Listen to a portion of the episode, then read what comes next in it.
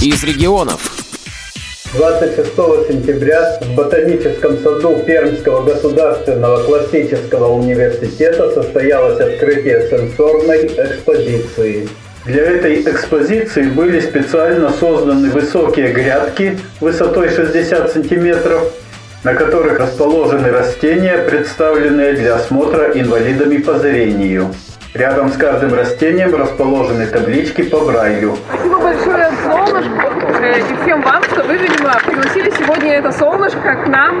И у нас сейчас не идет снег, э, нету а, препятствий для того, чтобы а, мы сегодня смогли открыть новую экспозицию нашего ботанического сада Пермского университета.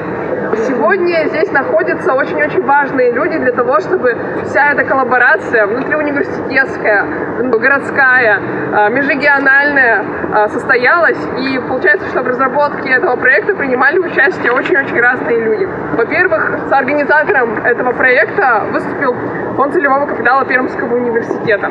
Ботанический сад курировал всю ботаническую составляющую, которая касается самого строительства и фандрайзинговой части, и это конкретно Сергей Анатольевич Шумихин, а, Дмитрий Шумига и Марина Черкова и Светлана Петренко. Также важную составляющую внесли вдохновители проекта этой сенсорной экспозиции Управления общественных связей Ксения Александровна Пунина, Евгений Матвеев и Валентина Большакова. Очень важные составляющие нашего проекта – это все вы, наши благотворители и партнеры. В частности, это деревообрабатывающий завод «Красный Октябрь», Радио России, клуб шотландских танцев Сильвер Тасси, жители Перми, Москвы, Пензы, Самары, Магадана, Краснодара, Санкт-Петербурга и Владивостока. Действительно, наш проект получился по-настоящему межрегиональным. Мы очень благодарим Пермскую городскую местную организацию Всероссийское общество слепых, которое помогло подготовить и проконсультировало нас по именно инклюзивной составляющей этого проекта и помогло сделать нам этот сад ближе для тех, кто общается и может читать с помощью шрифта Брайля. То есть на каждой табличке сейчас вы сможете ощутить надпись на русском языке о том, э, как называется каждое из растений. Всю строительную составляющую этого проекта провела артель «Домовой», сотрудник которого Денис Баукаев построил вот все эти высокие грядки высотой около 65 сантиметров и всю составляющую, касающуюся моста за месяц краудфандинговой кампании, которая состоялась с 10 июля по 10 августа, нам удалось, благодаря вам, собрать более 50 тысяч рублей. И мы смогли совершить вот это интересное событие, когда мы смогли здесь творчески подойти к различным мероприятиям и провести здесь тайный квест, индивидуальные ночные экскурсии и свободные прогулки, которые обычно недоступны посетителям ботанического сада, но они были возможны для вас, для благотворителей, для тех, кто хотел нам помогать. И для тех, кто хотел нам помогать, у них всегда была возможность. Сегодня здесь присутствуют волонтеры проекта, которые помогли не только проводить как различные мероприятия и сопровождать фандрайзинговую часть, но и также помогли нам в строительстве этого сада. Так что каждый из вас внес что-то свое, какую-то частичку себя в этот сад. Вы можете всегда прийти сюда, подумав о том, что именно здесь вы внесли какую-то часть в Пермский университет и приводить сюда в ботанический сад своих друзей на экскурсии, так чтобы они тоже смогли эту экспозицию посмотреть. Сегодня нам очень повезло. Позавчера был снег, сегодня его нет, мы уже рады. В Перми можно радоваться даже такому простому солнечному дню наша экспозиция открывается действительно вот такое довольно позднее время, потому что лето пермское нас очень удивляло, особенно дождями, и осуществить строительство удалось только в Бабе лето, в сентябре. Это на самом деле удачное было время. Мы как раз начали первый день, когда выглянуло солнце. И, в общем-то, почти закончили тогда, когда дожди только-только начинали свой новый заход на то, чтобы вся пермская земля была точно увлажнена.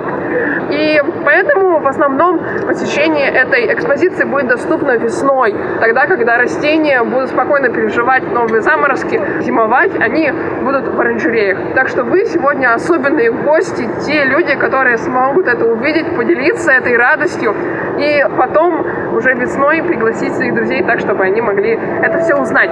Ну что ж, а для того, чтобы открыть эту экспозицию, для того, чтобы сделать первый важный шаг, вас, как посетителей этого сада, этой экспозиции сенсорной, я предлагаю прирезать красную ленточку трем представителям от всех нас. Во-первых, представитель от ботанического сада Сергея Анатольевича Шумихина, директора ботанического сада сад. Представители от ДК ВОЗ Валентину и представители от благотворителей Марию Цветухину, преподавателя клуба шотландских танцев Сильвер Тесси. Вот такая интересная коллаборация из тех людей, которые вложились э, в один проект и получилось действительно интересно. Ну а что же получается сейчас? Мы готовы перерезать красную ленту, которая даст возможность шагнуть в новую экспозицию. Прошу. Давайте, держите. Вы за это, а мы за это будем, да? Два, три. Разрезали. Что ж, друзья, я предлагаю вам вступить в естественную экспозицию для тех людей, которым важно прикоснуться именно к растениям. Я предлагаю двигаться именно с левой стороны, около высоких грядок. Я приглашаю вас в маленькое путешествие. Попробовать как с шрифтом Брайля, да. Насколько все хорошо читается. Нам важно услышать и ваш отзыв. На самом деле здесь находятся растения, которым интересно прикоснуться, и те растения, которые интересно немножко понюхать. Я вас прошу быть довольно бережными и постараться именно прикоснуться, немножко растереть листочек, пальцы на которых остался сок. Вот здесь есть мята с запахом мандарина. Мята классическая с запахом барбариса. Это... Ой, как вкусно пахнет. Мята классическая форма курчавая. Тоже мята. Все мята, мята, мята душистая с запахом земляники. Лаванда широколистная. Где лаванда? Вот это лаванда. Такая маленькая. Ой, я лаванду никогда не видела. Розмарин лекарственный. Очиток отогнутый, форма сизая. Ой, это как, как елочка. Мягкий такой. Шалфей изящный запахом ананаса. Вот это шалфей. Тимьян, лимонно пахнущий. Тимьян. Вот это тимьян. Опять это мята. Запахом шоколада. Шоколада. Ну-ка. Чистец. Ой, какой красивый, какой бархатный. Такой мягкий, мягкий. Пижма обыкновенная. Пижма мы, Фирму мы в природе видим. да, форма курчавая. В природе-то такая растет, нет? Не, немножко не такая. Там рябинка, Да, не, не такая. Ну, потому что это кучеряво написано. А это что такое? Овсяница сизая. Овсяница. Это как трава кочка. Кочка травы. Вот это что ли? Да, это такая кочка. А это мята круглолистная с запахом ананаса. О, каких только нет. Полынь пурша. Вот это полынь. Канареечник, тростниковидный канареечник. Скажите, пожалуйста, а вот это что за дерево? Как это? Это туи. А вот это что тут цветет? Это малина душистая. Малина? Малина, да. Ну, А у нее, правда, тут ягодки есть. Так они, может быть. Ну вот на самом деле вот здесь вот с этой стороны разносезонная грядка, то есть она цветет в разные сезоны. Вот все время летнее здесь цветет как минимум одно-два растения, и вот они периодически друг друга сменяют. Вот уже сентябрь заканчивается, а все еще сентябрь. После осмотра экспозиции для инвалидов и их сопровождающих была проведена экскурсия по осеннему ботаническому саду. Что ж, друзья, для тех, кто уже завершил а, прогулку по экспозиции, я приглашаю вас на маленькую экскурсию в ботанический сад. Сейчас вы вышли в центр экспозиции, вот там можно было прикасаться к двум разным растениям. Сейчас же мы будем прикасаться, но только очень редким и избранным, для того, чтобы им не навредить. Потому что большинство растений, которые находятся в ботаническом саду, достаточно хрупкие, нежные, и относиться к ним мы хотим бережно. Вот, поэтому мы сейчас идем постепенно, не очень торопимся, идем за мной на мой голос. И вы проходите как раз под аркой из бичьего винограда. Он очень хорошо краснеет.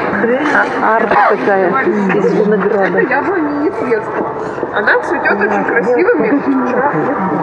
Да, яблони Несветского. Они съедобные? Нет, нет, нет, они такие, чисто в компот. Они цветут очень красивым держи. цветом. И получается, что весной это растение, оно действительно такое очень необычное. а, По сравнению со всеми остальными такими белыми яблонями, она так выделяется очень ярко. Интересно. Да. А, Но яблочко у нее не слишком приятное, не питательное. Чисто в компоты. Можжевельник казанский. Да, можжевельник. елочка. Да. Вот к нему нужно прикасаться довольно-таки аккуратно. Хотя вот из можжевельника канадского активно делают различные ограды. Вот потом, когда будем завершать, я обращу ваше внимание еще на ограду из Барбариса. Это довольно-таки очень приятно, удобно и сразу же украшает глаз, в отличие от каких-нибудь заборчиков там э, кровина. Стараюсь обратить внимание на то, каким образом располагаются иголочки у елей и у сосен. Сосны обыкновенные, сосны сибирские. Вот сейчас слева от вас постарайтесь прикоснуться к елочке и подумать, и постарайтесь ощутить то, что ее иголочки отходят прямо от ствола. Вот каждая иголочка, она отдельно располагается. Кедра на самом деле у нас в России не существует. Он у нас э, в нашей местности не растет. Но вот эту сосну сибирскую назвали кедром и стали активно, ну это скорее такой маркетинговый ход был. То есть таким образом ее древесина стала цениться выше и шишка соответственно тоже. Вот, хотя это действительно она вот сосна. И вот в одном пучке у этой сосны сибирской 5 иголочек. Вы можете прикоснуться и посмотреть. К сожалению, шишку именно сосны сибирской я не смогла найти. Тут есть шишечка голубой ели, которую аккуратно выпадешь. Еще интересные факты о э, таких, скажем, хвойных растениях. Вот видели вы голубую ель, да? Да. А вот обычная зеленая ель тоже может быть подноситься под виду голубой. Вот если вы посмотрите немножко назад, для тех, кому удобно, в целом просто обычная зеленая ель, вот так, она тоже голубая, то есть она вот выросла из тех семян, которые были собраны на голубой еле. Просто это рецессивный признак, э, и поэтому он передается не всем в потомстве одного даже дерева. И даже с одной шишки примерно 50% семян будет голубым. Это в лучшем, хорошем, хорошем случае. И то те голубые ели, которые можно будет причислить голубым, они тоже будут различаться по интенсивности окраски. То есть могут быть более интенсивно окрашенные в голубой цвет и менее интенсивно окрашенные. А мы с вами идем дальше. А я бы обратила ваше внимание еще на одно а, интересное хвойное растение, на сосну банкса. Она располагается от вас с правой стороны. Вы можете вот здесь прикоснуться, где вот мой голос. Обратите внимание, что в одном пучке две иголочки. Сейчас вот я дам вам пучок. Но посмотрите, что они достаточно необычные для сосны, они мягкие. Это голосемное растение. Ну вот, чтобы у вас было представление о том, что такое голосеменное растение, а вот все хвойные это голосеменные. Вот я как раз нашла упавший листик. Я прошу вас тоже аккуратно сейчас передать друг другу. Обратите внимание на то, что этот листик двойной. Он похож на сердечко немножко. Не особо ароматный. Обычно все листики имеют большую среднюю жилку. То есть, если вы трогали листочек э, сирени или березы, у него всегда вот есть этот острый кончик, к которому идет вот это основание к веточке. Здесь же основание прерывается на середине, э, сама вот средняя эта жилка, и она как бы раздваивается на две таких лопасти, поэтому гинго двулопастный. И растение является символом Пермского края, потому что когда в 2014 году проходило голосование Аллея России, то есть каждый регион должен был выбрать э, свое дерево, Пермский край выбрал именно это растение. А это произошло потому, что когда-то давным-давным-давно, 250 миллионов лет назад, у нас на Земле был пермский период, его так назвали потому, что в 1841 сюда приехал Родерик Мурчисон и открыл этот новый геологический период. Вот именно в то время росли различные голосеменные растения, в том числе гинго. Гинго это было большое-большое-большое семейство, в нем было много-много видов. Но до сегодняшних дней сохранился только вот этот вид гинго белоба. И как раз вот этот символ, во-первых, Пермского края, во-вторых, вот этого пермского периода, который связан с нашим городом, с нашим краем, с нашей местностью, в-третьих, это еще и символ любви. Гёте написал прекрасное стихотворение Гинга о том, насколько его листочки похожи на сердце, да, и посвятил его одной из своих возлюбленных. Вот. Вы тоже можете потом э, дома прочитать это стихотворение и вспомнить о том, как все-таки связаны Гёте и Пермь. Хотя этих параллелей можно провести довольно много. Но вот сейчас мы еще познакомимся с растениями еще вот пермского периода. Мы э, видели гинга, а вот здесь Вера Укари. Есть араукария, у которой очень-очень большие шишки вырастают до 30 сантиметров в диаметре. И у этой араукарии очень острые листочки. Это араукария, она голосеменное растение, то есть это видоизмененные иголочки. Вот, но они, покажем, скажем, похожи на тонкие листики, но это все равно иголочки, потому что это голосеменное растение. Вот здесь есть еще одна араукария. Араукария разнолистная, она уже мягкая. Вот, когда, как такая пикточка. Но тем не менее, у нее очень маленькие иголочки, но вот эти большие лапы, они такие а, очень приятные на ощупь. Вы можете прикоснуться. Мы с вами вместе, где интересно рассказать про два растения. Это агава, из которого делают текилу. У него оно действительно похоже на алоэ. Сок более прозрачный и сладкий. И вот срединную часть, место, откуда начинают изделяться Листья. а, листья, да. Вот, они постепенно отделяются, и посмотрите до кончика, доведите. Из него можно даже сделать иглу, а сами проводящие ткани внутри этого листа могут служить как будто бы нитками. То есть таким теоретически можно шить. Хотя практически это тоже кто-то делает. Загаву выламывают эту срединную круглую часть, и там вот она как в чашке начинает формироваться, там собираться, вот все, что должно было пойти на питание этой срединной части, но собирается там, и это действительно можно собирать, пить, ну и готовить текилу. Вот. А справа от вас находится виноград. Виноград очень-очень длинный. То пространство, которое вы были около пальмы, вот там в противоположной стене это растение все одно. Это все вот этот виноград, который берет начало вот здесь. И располагается примерно около 25 метров. Но есть поверье, что можно прикоснуться одновременно одной рукой за начало лианы и другой рукой за ее конец, и таким образом загадать желание, и оно, наверное, исполнится. Я предлагаю вам это тоже сделать, если у вас есть желание. Когда он молодой, он круглый. А, вот тут- он да, он немножко становится более плоским. Вот раньше он был круглым, сейчас становится плоским, будет все более плоским, плоским, плоским. Самое интересное, что он почему-то не расширяется, а чисто просто плоским становится. Заглянем к нашим плодам. Здесь выросли яблони и груши. Вот. И потом с вами пойдем уже к окончанию нашей экскурсии. Поднимемся на Барбарис и немножко посмотрим, может быть, на остатки кувшинок, потому что сейчас уже на самом деле все приходит в спячку, укладывается, да. Так что мы сейчас идем как раз к яблоне. И вот это тоже растет. Лотос есть, и кувшинки тоже есть. Только кувшинки, вот они могут на открытом воздухе в нашем климате, а лотос нет. Что ж, дары уральского лета на самом деле в этом году не слишком велики. Вот это два сорта яблок.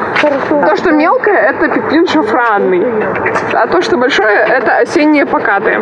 Я обращаю ваше внимание на то, что для того, чтобы вырастить хороший сорт яблок, необходимо привить растение.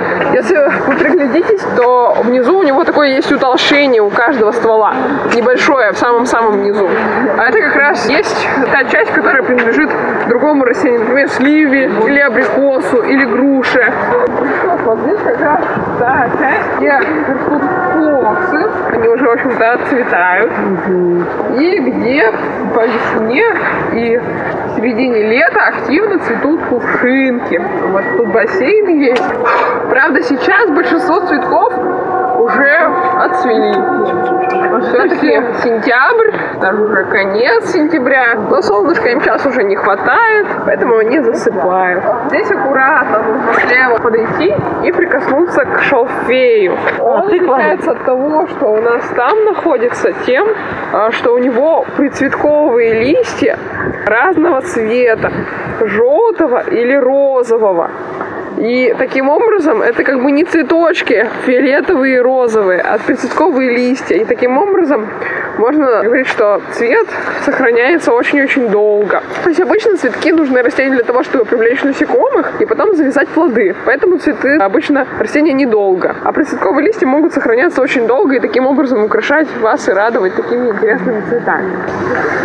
Мы с вами сейчас пойдем дальше посмотрим на орех серый.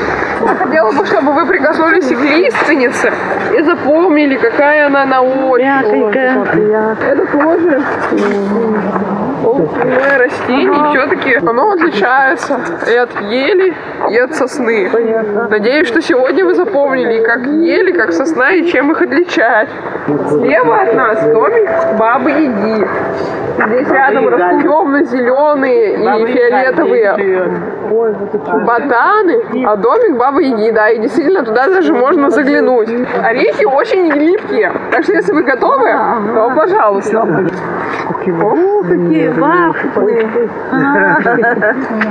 Замшевые. Да, кто прикоснулся, проходите дальше. Они кучкой, кучкой, смотри, как раз кучкой. Несколько штук сразу. Ой, как много их на одной этой ветке-то. К той части, где у нас отцветают гладиолусы. В этом году ботанический сад запатентовал новый сорт гладиолусов. Александр Генкель. На самом деле сорту дать имя какого-либо деятеля очень тяжело, но ботаническому саду это удалось. Скоро вот по левую руку от вас будет экспозиция Дальневосточного сада. Вот здесь растет сирень амурская. Это необычный вид сирени, потому что мы привыкли ее видеть в кусарниковом виде, а это в древесном. Но это тоже сирень. Ну что мы завершаем нашу экскурсию тем, посмотрим через барбарису. Да, как раз которым, э, запахом которого обладает мята. Вот барбарис именно так, у него очень острые, осторожные. иголки, будь здоров. Да, большие иголки. Вот, он бывает различных оттенков, от светло-желтого до темно-бордового. Вот, его тоже очень классно использовать для различных оград, как и можжевельник канат. Были очень рады вас видеть. Спасибо огромное. А, мы не знаем пока сколько еще простоит вот наша сенсорная экспозиция, но мы всегда будем рады видеть вас весной и будем надеяться, что сможем каким-то образом придумать что-то интересное, какой-то проект, может быть, который вам может здесь чаще бывать, узнавать о растениях и вообще почаще с нами взаимодействовать. Для радиовоз Владимир Ухов, город Пермь.